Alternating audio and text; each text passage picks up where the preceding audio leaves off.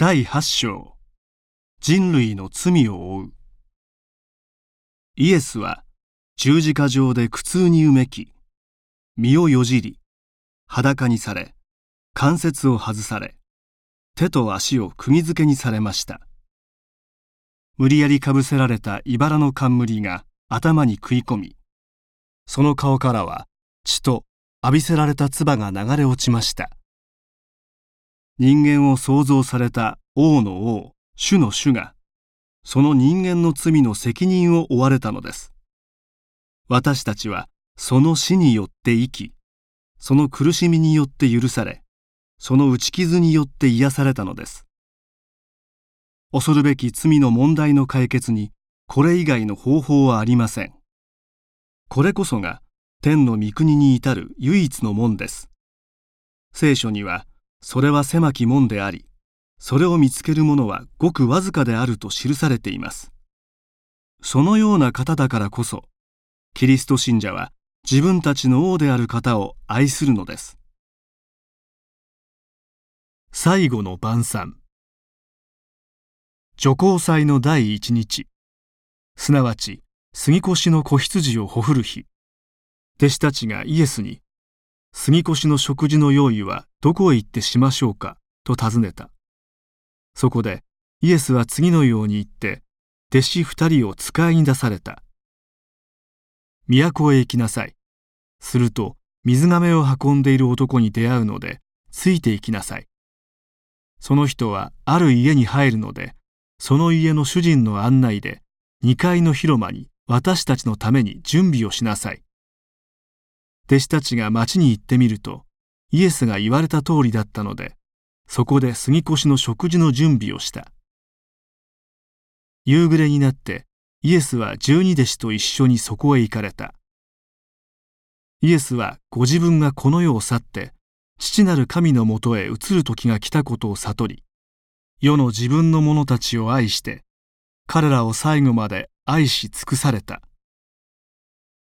一同が席について食事をしている時イエスは言われたよく聞きなさいあなた方の一人が私を引き渡します私と一緒に今食事をしているあなた方のうちの誰かである。弟子たちは悲しくなって、まさか私ではないでしょう、と代わる代わる言い出した。イエスは言われた。十二人の一人で私と一緒に同じ器にパンを浸しているものです。人の子は聖書に書いてある通りに去っていきます。しかし、呪われたのは人の子を裏切ったその人です。その人にとってはむしろ生まれなかった方が良かったのです。ユダはそのパンを受けるとすぐ出て行った。夜であった。道、真理、命。一同が食事をしている時、イエスはパンを取り、祝福して祈り、それを裂いて弟子たちに与えられた。また、葡萄酒の杯を取り、感謝して祈り、彼らに渡された。皆がその杯から飲んだ。イエスは言われた。心を騒がしてはなりません。神を信じ、また私を信じなさい。私の父の家には住まいがたくさんあります。もしなければ、あなた方にそう言っておいたはずです。私はあなた方のために場所を備えに行くのです。行ってあなた方のために用意したら戻ってきてあなた方を私のもとに迎えます。私のいるところにあなた方もいられるように。どこへ私が行くのか、またその道をあなた方は知っています。トマスが言った。主よ、あなたがどこへ行かれるのか私たちは知りません。どうしてその道がわかるでしょうイエスは言われた。私が道であり、真理であり、命なのです。私によらないでは、誰も父のもとに行くことができません。ピリポが、主よ、天の父を私たちにお示しください。それで満足します。と言うと、イエスは言われた。これほど長い間一緒にいるのに私がわからないのですかピリポよ私を見た人は天の父を見たのですどうして私たちに天の父をお示しくださいというのですか私が父におり父が私におられることを信じないのですか？聖霊を与える約束。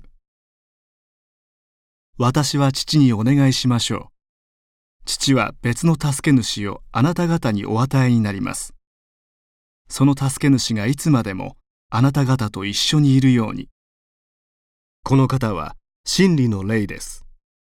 この世はこの霊を見も知りもしないので受け入れることができませんしかしあなた方はこの霊を知っていますこの霊があなた方と共におり、これからあなた方のうちにいるからです。私はあなた方を見出し子にはしておきません。再びあなた方のところに戻ってくるのです。この助け主、すなわち父が私の名によって使わされる精霊は、あなた方にすべてを教え、私が話したことすべてを思い出させます。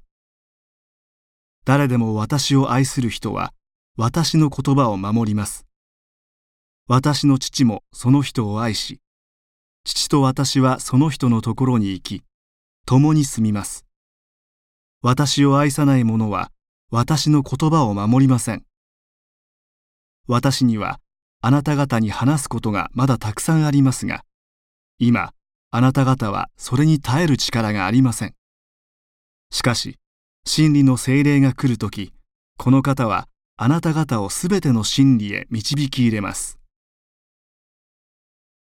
世の憎しみと迫害。世は私を憎んでいます。私が世の悪い行いを指摘しているからです。世があなた方を憎むとき、あなた方より先に私を憎んでいることを覚えなさい。あなた方が世に属していたなら、世はあなた方を身内として愛したはずです。しかし、あなた方は世に属していない。私があなた方を世から選び出したのです。それで世はあなた方を憎むのです。もし人々が私を迫害するなら、あなた方をも迫害します。事実、私の名のゆえに、人々はこれらのことをすべてするようになります。それは彼らが私を使わされた方を知らないからです。私が来て世の人々に語らなかったなら、彼らに罪はなかったでしょう。しかし、今は彼らは自分の罪について言い訳ができません。私を憎む者は私の父をも憎みます。誰も行ったことのない技を私が彼らの間で行わなかったなら、彼らに罪はなかったでしょう。しかし、今は私の行いを見た上で、私と私の父を憎んでいます。人々は理由もなく私を憎んだと、彼らの立法に書いてある言葉が成就するためです。ペテロのつまずきを予言。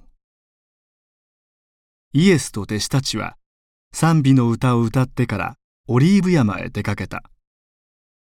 その時イエスは弟子たちに言われた。あなた方は皆つまずきます。聖書にこう書いてあるからです。私は羊飼いを打つ。すると羊はちりぢりになる。しかし私はよみがえり、あなた方より先にガリラヤへ行きます。するとペテロが、みんながつまずいたとしても、私はつまずきません。と言った。イエスは言われた。よく言っておきますが、あなたは今日、今夜、鶏が鳴く前に私を知らないと三度言います。ペテロは力を込めて、たとえご一緒に死ななければならなくなっても、あなたのことを知らないとは決して申しません、なおも言い張った。他の弟子たちも同じことを言った。捕獲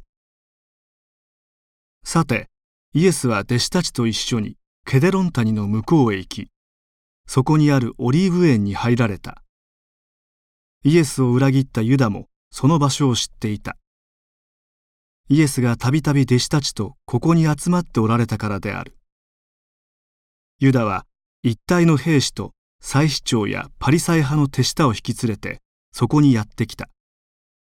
彼らは松明や灯火や武器を手にしていた。ユダはイエスに口づけしようと近づいた。イエスは、ユダ、口づけで人の子を引き渡すのか？と言われた。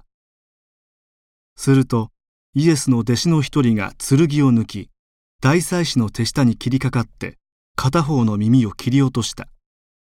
そこでイエスは言われた。剣を元に収めなさい。剣を取る者は剣に滅びる。私が父にお願いして十二軍団以上の天使を今すぐ送っていただけないと思うのか。しかし、そのようなことをすれば必ず起こると書いてある聖書の言葉がどうして成就されますか。そして、その人に触って耳を癒された。その時、イエスは群衆に言われた。まるで強盗にでも向かうように、剣や棒を持って私を捕まえに来たのですか。私は毎日神殿の境内に座って教えていたのに、あなた方は私を捕らえませんでした。これらすべてが起こったのは、預言者たちの書いたことが成就するためなのです。ここで弟子たちは皆、イエスを見捨てて逃げ去った。最高議会の審問人々はイエスを捕らえると、大祭司カヤパのところへ連れて行った。そこには立法学者長老たちが集まっていたペテロは遠くからイエスに付き従い大祭司の屋敷まで行き事の成り行きを見ようと中庭に入って役人たちと一緒に座っていた祭司長たちと最高議会の全員は死刑にしようとしてイエスを訴える口実を探し続けた多くの偽証人が出たが証拠は得られなかったついに二人の者が進み出ていった。この人は神の神殿を打ち倒し三日のうちに立て直すことができると言いました。そこで大祭司は立ち上がりイエスに言った。何も答えないのか。この人たちがお前に不利な証言をしているのに。イエスは黙り続けておられた。大祭司は言った。生ける神によって私は命ずる。神に誓って我々に答えよ。お前は神の子、メシアなのか。イエスは言われた。はい、あなたの言う通りです。さらに私は言っておきます。あなた方はやがて、人の子が全能の神の右に座り、そして天の雲に乗ってくるのを見ます。その時、大祭司は自分の衣を引き裂いて叫んだ。神を冒涜した。これ以上何の証拠がいろう。今、あなた方は冒涜の言葉を聞いた。どう思うか。人々は答えた。死刑にすべきだ。そしてイエスの顔に唾を吐きかけ、殴り、ある者は棒で叩きながら言った。メシアよ、言ってみよ。お前を撃ったのは誰だペテロの否定ペテロは外で中庭に座っていたそこへ一人の女中が来て言ったあなたもガリラヤのイエスと一緒にいましたねペテロは皆の前でそれを打ち消して何を言っているのか私にはわからないと言ったペテロが入り口の方に行くともう一人の女中が彼に目を留め、そこにいた人々に、この人はナザレのイエスと一緒でした、と言った。そこで、ペテロは再びそれを打ち消し、誓って言った。私はその人を知らない。しばらくして、そこに立っていた人々が近寄ってきて、ペテロに言った。確かに、あなたもあの仲間だ。言葉の鉛でそれがわかる。そこでペテロは、そんな人は知らない、と言い、呪って誓い始めた。すると、鶏が鳴いた。イエスは振り向き、ペテロをじっと見つめられた。ペテロは、今日、鶏が鳴く前に、あなたは三度私を知らないという、と言われた主の言葉を思い出した。そして外に出て行き、泣き崩れた。ピラトの審問夜が明けると、祭司長たち、民の長老たち一同は、イエスを死刑にするため協議した。そしてイエスを縛って連れ出し、総督ピラトに引き渡した。ピラトが彼らのところへ出てきて言った。この人に対して何の訴えをするのか。すると彼らは、この人が悪いことをしていなかったら、この人をあなたに引き渡しはしません、と答えた。ピラトが、あなた方が引き取って自分たちの立法に従って裁きなさい、と言うと、ユダヤ人たちは、私たちには人を死刑に定める権限がありません、と言った。そこでピラトは官邸に入りイエスを呼び出して「あなたはユダヤ人の王なのか?」と言った。イエスは「あなたがそう言うのは自分の考えからですかそれとも他の人が私のことをそう告げたのですか?」と答えられた。ピラトは言い返した。私がユダヤ人だというのかお前の国の人と祭司長たちがお前を私に引き渡したのだ。一体何をしたのか。するとイエスは、私の国はこの世のものではありません。もし私の国がこの世のものであったら、私の部下は私をユダヤ人に渡さないように戦ったでしょう。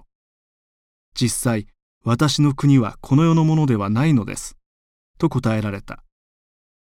そこでピラトが、それならやはり王なのか？と言うとイエスはあなたの言う通り私は王です。私はこのために生まれまた真理について証しをするために世に来たのです。真理につく人は皆私の声を聞きます。と答えられた。ピラトは言った。真理とは何か。こう言ってからもう一度ユダヤ人たちの前に出て行き私はこの人に何の罪も見いだせないと言った。すると彼らは大声で罵り騒いだ。そこでピラトはイエスを連れ出して鞭で打たせた。兵士たちは茨で冠を編んでイエスの頭に乗せ紫の衣を着せた。そしてそばにやってきてはユダヤ人の王よ万歳と言って平手で打ったピラトはまた出てきて言った。見よ、この人をあなた方の前に引き出す。私は彼に何の罪も見いだせないことを分かってもらいたい。ピラトの努力ピラトが裁判の席についている時に彼の妻から伝言があった。あの正しい人に関係しないでください。私は昨夜夢でその人のことで随分苦しみました。イエスは茨の冠をかぶり、紫の衣を着て出てこられた。ピラトは言った。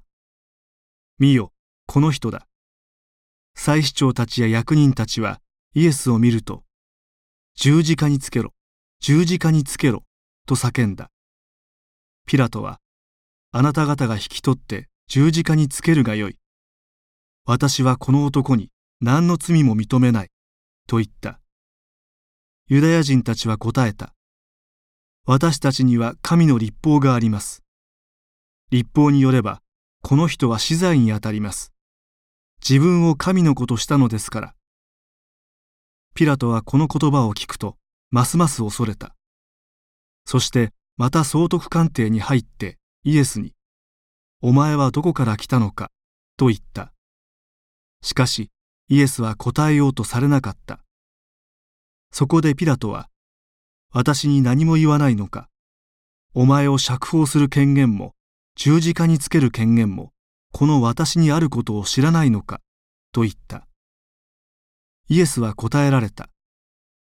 天から与えられていなければ、あなたは私に対して何の権限もありません。それゆえ、私をあなたに引き渡した者の罪は、あなたのよりもっと重い。それを聞いて、ピラトはイエスを釈放しようと努力した。そしてイエスを再び外に連れ出し、敷石と呼ばれる場所で裁判の席に着いた。死刑。それは杉越祭の準備の日で、正午頃であった。ピラトがユダヤ人たちに言った。見よ、あなた方の王だ。すると彼らは激しく叫んだ。殺せ、殺せ、十字架につけろ。ピラトが、あなた方の王を私が十字架につけるのか、と言うと、祭司長たちは答えた。私たちには皇帝の他に王はありません。ピラトは、人々がイエスを引き渡したのは、妬みのためだと分かっていたが、それ以上言っても無駄なばかりか、かえって騒動になりそうなのを見た。それで、水を持ってこさせ、群衆の前で手を洗っていった。この人の死について私には何の責任もない。お前たちの責任だ。民衆は一斉に答えた。その死の責任は我々と子孫にかかれ。そこでピラトはイエスを彼らに引き渡した。十字架。彼らはイエスを引き取った。イエスはご自分で十字架を背負い、サレ神戸の地、ヘブライ語でゴルゴタというところへ出て行かれた。彼らはそこでイエスを十字架につけた。その時、イエスと共に強盗が二人十字架につけられた。一人は右に、一人は左に。ピラトは罪状書きを書き、十字架の上に掲げさせた。それには、ユダヤ人の王、ナザレのイエスと書いてあった。イエスが十字架につけられた場所は都に近かったので、その罪状書きを読んだユダヤ人は多かった。それはヘブライ語、ラテン語、キリシア語で書いてあった。ユダヤ人の祭司長たちがピラトに言った。ユダヤ人の王でなくて、この人はユダヤ人の王と自称したと書いてください。しかしピラトは私が書いたことは書いたままにしておけ、と答えた。その時、イエスは言われた。父よ、彼らをお許しください。彼らは自分が何をしているのか自分でわからないのです。人々はくじを引いてイエスの服を分け合った。民衆は頭を振りながらイエスを罵っていった。神殿を打ち倒して三日で立てる者。十字架から降りて自分を救ってみろ。祭司長たちも立法学者たちと一緒になって、代わる代わるイエスを笑っていった。あれは人を救ったのに自分を救えない。メシア、イスラエルの王、今十字架から降りてもらおうか。それを見たら信じよう。兵士たちも近寄り、水ぶどう酒を突きつけながらあざけっていった。ユダヤ人の王なら自分を救え。一人の犯罪人。十字架にかけられていた犯罪人の一人がイエスをけなした。お前はメシアではないか。自分と我々を救ってみろ。するともう一人の方が彼をたしなめた。お前は同じ刑を受けながら、まだ神を恐れないのか。我々は自分のしたことの報いを受けているのだから当たり前だ。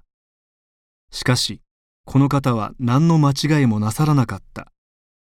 そして、イエス様、あなたが王としておいでになる時には、私を思い出してください。と言った。すると、イエスは言われた。約束する。あなたは今日、私と一緒に天国にいます。死正午から全地は暗くなって3時まで続いた。3時ごろ、イエスは大声で、エリ、エリ、レマ、砂漠谷、と叫ばれた。これは、我が神、我が神、なぜ私をお見捨てになったのですか、という意味である。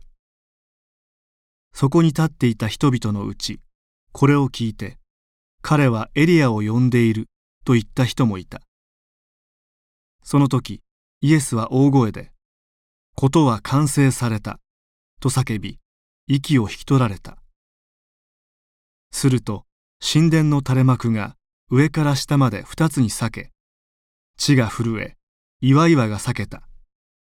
百人隊長や一緒にイエスの見張りをしていた人たちは、地震やこれらのことを見て非常に恐れ、本当にこの人は神の御子だったと言った。また、そこでは多くの婦人たちが遠くから見守っていた。ガリラヤからイエスに従ってきて世話をしていた人々である。その中には、マグダラのマリア、ヤコブとヨセフの母マリア、そしてゼベダイの子たちの母がいた。埋葬夕暮れになった。有股屋出身で有力な議員ヨセフが来て、勇気を出してピラトのところへ行った。そしてイエスの遺体を渡してくれるようにと願い出た。彼も神の国を待ち望んでいた人であった。ピラトはイエスがもう死んだのかと不思議に思い、百人隊長を呼んで、イエスが本当に死んでしまったかどうかを尋ねた。そして百人隊長からそうと確かめてからヨセフに許可した。ヨセフは天布を買い、イエスを十字架から下ろしてその布で巻き、岩を掘り抜いてあった墓に横たえ、墓の入り口には石を転がしておいた。マグダラのマリアとヨセフの母マリアはイエスの遺体が収められた場所を見届けた。万平あくる日、祭司長たちとパリサイ派の人々はピラトのところに集まってこう言った。閣下、あの嘘つきがまだ生きていた時、私は三日の後によみがえると言っていたのを私たちは思い出しました。ですから、3日目まで墓を守るように命令してください。さもないと弟子たちが来て死体を盗み、民衆にイエスは死人の中からよみがえったなどと言いふらすでしょう。そうなると人々は前よりもひどく惑わされることになります。ピラトは言った。万兵を出してやるから行ってできるだけ見張らせるがよい。そこで彼らは行って墓の石に封印をし、万兵が墓を守った。